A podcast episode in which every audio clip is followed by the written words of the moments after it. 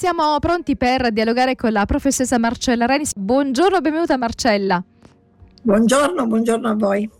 Allora, piacere risentirti anche per continuare un argomento che è insomma interessante e c'erano gli ascoltatori che mi chiedevano ma quando sappiamo il resto?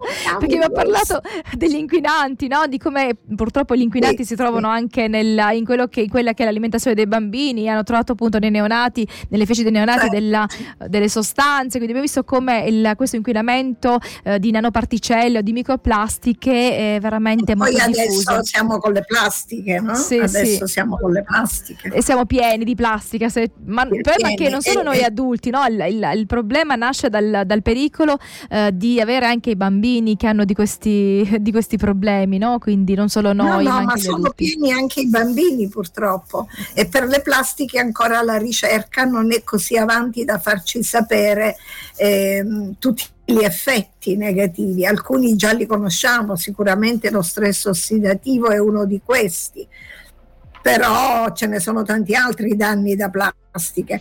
Perciò quando eh, si fa la grande discussione sulla carne coltivata, no? sull'agricoltura, questa particolare sì, sì. a cui l'Italia ha dato lo stop, ora aspettiamo cosa ci dice l'Unione Europea.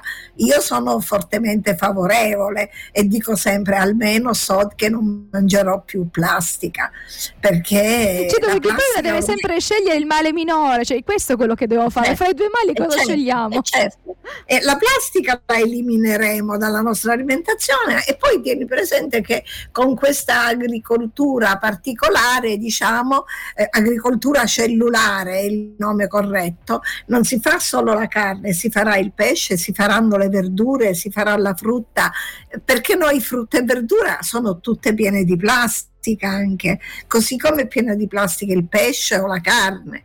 E poi oltretutto tutte le cose che usiamo anche a livello cosmetico no, hanno delle microparticelle di plastica o di altri metalli pesanti. Proprio, Qui dove ci giriamo ci giriamo. Anche a tutto ciò che ad esempio che so, lo shampoo, la crema, tutto comunque sono all'interno di plastiche, no? Quindi la plastica ormai è diventata la nostra vita, anche nei vestiti, eh, ci sono alcuni indumenti in cui all'interno ci sono queste microparticelle.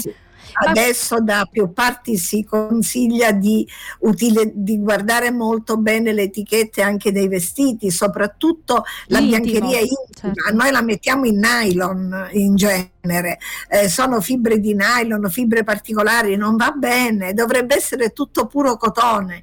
Invece quelle più carine, più belle, che ci piacciono di più o che so io, hanno tutte fibre sintetiche, è tutto sintetico.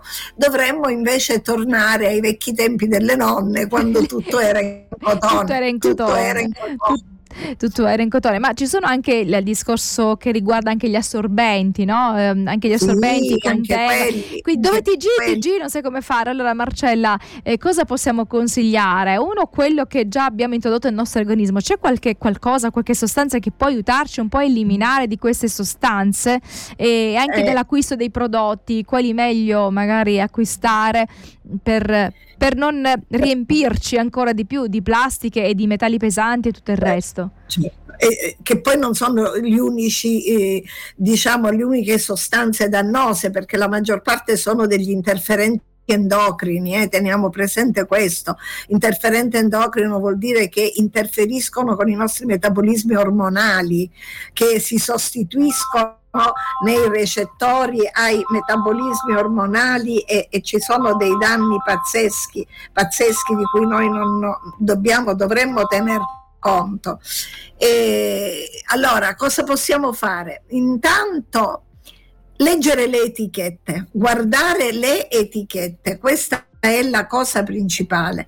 Andare sempre a comprare le cose avendo degli occhiali perché per sono piccole piccole le etichette, hai ragione. Ecco, sono sempre scritte molto piccole per poter leggere le etichette e capire un poco come stiamo andando avanti. No, hanno deciso che devono disturbare, ecco il telefono musicale. Ecco il telefono. E, e, E, e, quindi leggere prima di tutto le etichette, poi utilizzare un'app che si chiama Yuka. Ormai ce l'ho pure io, vado in giro con quest'app. Ah, e quando acquistiamo qualcosa, avviciniamo il nostro cellulare al codice a barre del prodotto e quest'app ci dice se è buono, medio, ottimo, se fa proprio pena. Sì, sì, e quando ci dice che non è buono, ci dice anche per quale motivo, cosa contiene. Mm-hmm. Quindi abituiamoci ad acquistare quei prodotti che abbiamo già testato con l'app Yuka. Questo è un modo per aiutarsi. E poi cerchiamo per quanto riguarda l'alimentazione di informarci sulla provenienza, sulla filiera dei prodotti che acquistiamo. Cerchiamo di acquistare dal contadino che sia sì il contadino che non usa però altri prodotti eccetera. dannosi e soprattutto quando si ha un orto, qualcosa, eh, l'orgoglio dell'orto diminuisce se questo orto confina mm. con una strada dove passano molte macchine, no? dove c'è un traffico intenso. Sì, sì. Poi cosa possiamo fare? Almeno una volta l'anno dovremmo fare un periodo detox. Mm-hmm. Un periodo detox è passare almeno una settimana, darci almeno una settimana in cui proviamo a disintossicarci. Come ci disintossichiamo? Quella settimana noi mangeremo quasi senza sale, eh, ridurremo gli zuccheri a zero o quasi, mangeremo sì la pasta, però ricordiamoci sempre la pasta di grani antichi ammolita a pietra, prenderemo degli estratti di verdura e frutta eh, e poi la mattina faremo una colazione con yogurt dove mettiamo dei fiocchi d'avena oppure faremo i porridge d'avena, mm, zero caffè, zero caffè evitiamo totalmente la carne rossa, possiamo prendere solo un pochino di carne bianca, di pollo ruspante possibilmente. E magari per una settimana possiamo anche evitare, vabbè, facciamo questo sacrificio. Possiamo anche evitare la carne ecco, per una settimana, settimana, ecco, e prendere un pochino di pesce, merluzzetto con olio e limone e andare avanti così, delle verdure sane e dei, dei frullati, dei centrifugati di frutta e verdura, eh, meglio ancora del centrifugato, proprio quello che fa la spremitura dei mm-hmm. succhi di tutto questo. E questa per una settimana, già noi fatta una settimana, anche una volta, io dico l'anno, ma meglio ogni sei mesi se ce la facciamo, andiamo in detox per quella settimana. Poi potremmo prendere sicuramente della zeolite. Mm-hmm la zeolite che è una polvere è bianca, no? Mi compresse o incompresse anche in capsule uh-huh. che serve a tirare delle sostanze, attrae come una calamita le sostanze tossiche che sono nel nostro organismo e ci depura in qualche modo. Quindi la zeolite per quanto tempo prenderla? Si prende per un mese, due mesi, poi sospendiamo per due mesi, tre mesi, poi la riprendiamo. Mm. Facciamo tre cicli l'anno con la zeolite. Se abbiamo mh, mm, così l'impressione di essere eh, per sintoma, la sintomatologia che che vediamo su di noi, se abbiamo l'impressione di avere una contaminazione da metalli pesanti, possiamo fare anche delle indagini per capire se contaminati siamo. L'indagine d'elezione in questo caso è fare un'analisi sul capello, il mm-hmm. mineralogramma del capello. Il mineralogramma del capello si fa prendendo tre ciocche di capelli dalla nuca, piccole ciocche proprio, tagliati rasi rasi, e questi capelli si portano in un lab, eh, non, eh, per fare questa analisi non dobbiamo avere tinture mm-hmm. però. Quindi stiamo parlando di cosa si può fare, quindi si parlava del mineralogramma del capello che ci aiuta a capire se abbiamo dei metalli pesanti, credo che un po' tutti, no? Purtroppo. Eh, quindi cosa si fa? Si, tagli, si tagliano queste ciocche, però non si ci deve essere tintura. Ciocche, di capelli, una, due laterali e una centrale, uh-huh. eh, si mettono in una busta e si, possono, si portano dal laboratorio. Però se per fare questa analisi i capelli non devono essere tinti, mm-hmm. assolutamente, non devono avere tinture. Ancora, prima dell'analisi i capelli si lavano regolarmente con lo shampoo e poi si fanno tre o quattro risciacqui, cioè devono essere proprio ben puliti. Mm-hmm. Dopodiché si possono prendere per andare a fare l'analisi. L'analisi mette in evidenza tutte le quantità di tutti i nostri metalli e in particolare quella dei metalli pesanti. Eh, in base alla risposta dell'analisi noi possiamo poi il medico saprà come indirizzare una terapia. Eh, perché sul capello? Perché il capello è un organo secretore e perché il capello ci racconta la storia dei nostri ultimi tre mesi cioè cosa abbiamo avuto negli ultimi tre mesi. Ci sono anche delle altre analisi per vedere se c'è un'intossicazione che si, mh, mm, eh, sempre eh, riguardano il capello, ma anziché andare a fare un'analisi del capello preso così come vi ho prima detto, fanno l'analisi sul bulbo del capello, quindi si strappano mm-hmm. proprio due capelli e l'analisi viene fatta sul bulbo del capello. Eh, sono delle mh, mm, attrezzature particolari, non tutti i laboratori ce li hanno. Eh? nelle varie città di residenza bisogna vedere chi le fa e se le può fare.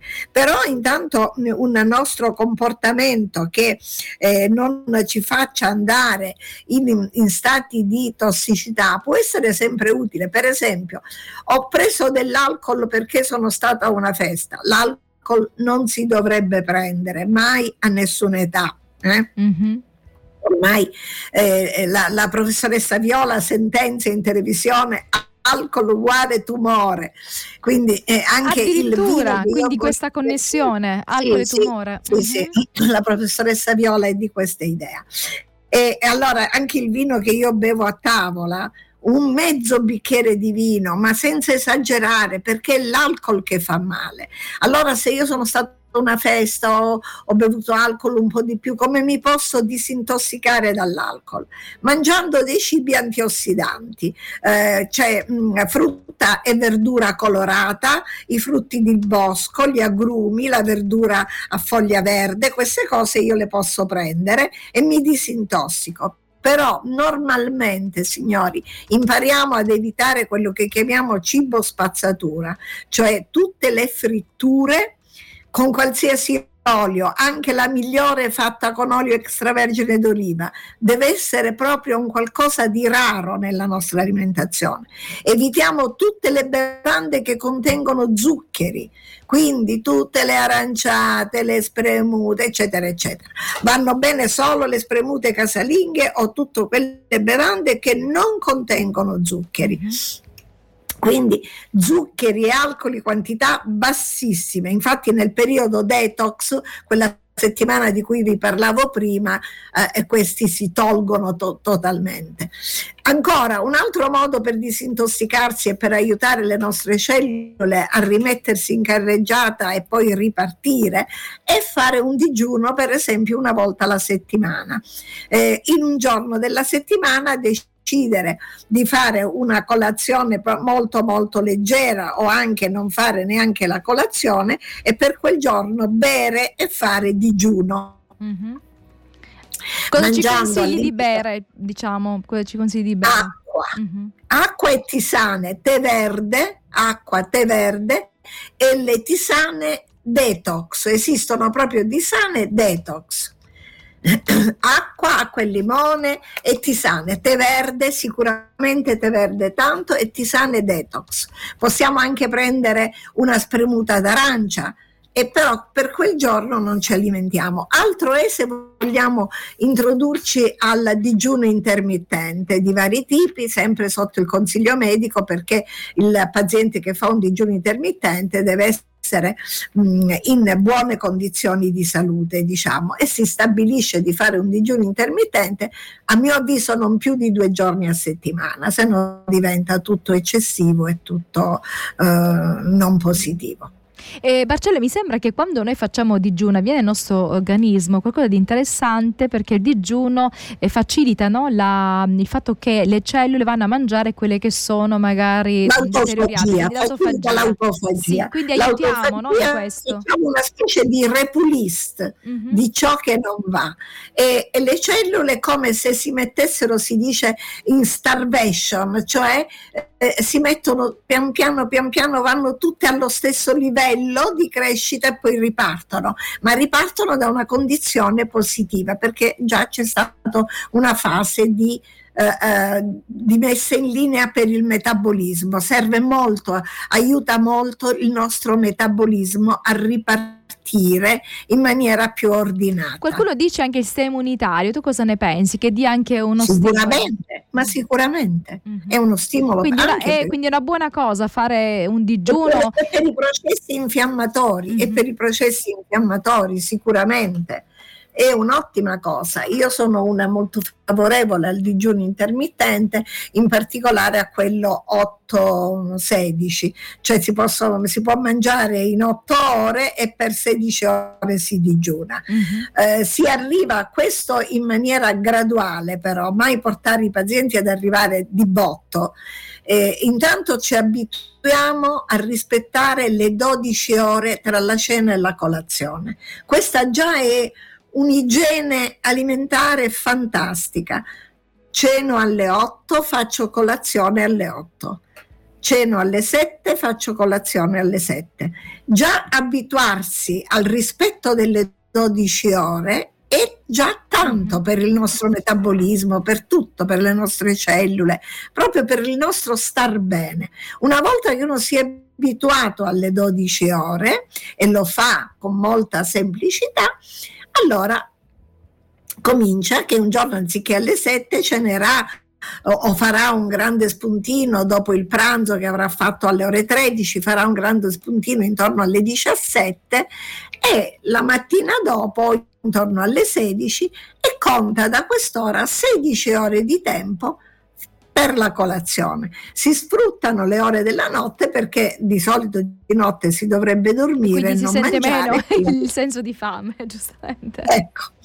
Io devo dire che quando, cioè, diciamo in passato eh, lo facevo più spesso, ora sto riprendendo, che mh, di non fare la cena perché mh, dormo meglio e la mattina mi, mi sento meglio, cioè anziché sentirmi, eh, cioè a volte la mattina ci si sente appesantiti quando si mangia la sera. È vero, è vero, cioè, la mattina mi sento bene vero. per poter bere dell'acqua, fare una colazione sì. tranquilla, sì, sì, più leggera. è vero, è vero, è vero eh, saltare la cena è una buona abitudine. Avendo fatto una, diciamo, uno spuntino intorno alle 4, più o meno le 5, poi si salta la cena.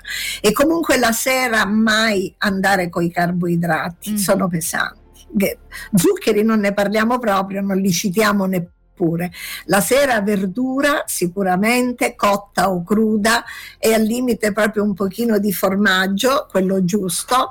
E, e, Cosa intendi zero. per quello giusto, Marcella? Perché per capirci. Eh, Come deve essere? Il formaggio, molle in genere è più dannoso, no? Quindi più acidificante. Eh, so, il parmigiano, il pecorino, il formaggio stagionato va meglio, mm-hmm. eh, è meglio. Però per esempio vabbè, si può prendere anche il formaggio fermentato, i cibi fermentati sono sempre molto buoni, quindi abituarsi anche a mettere nella dieta cibi fermentati è una cosa utile.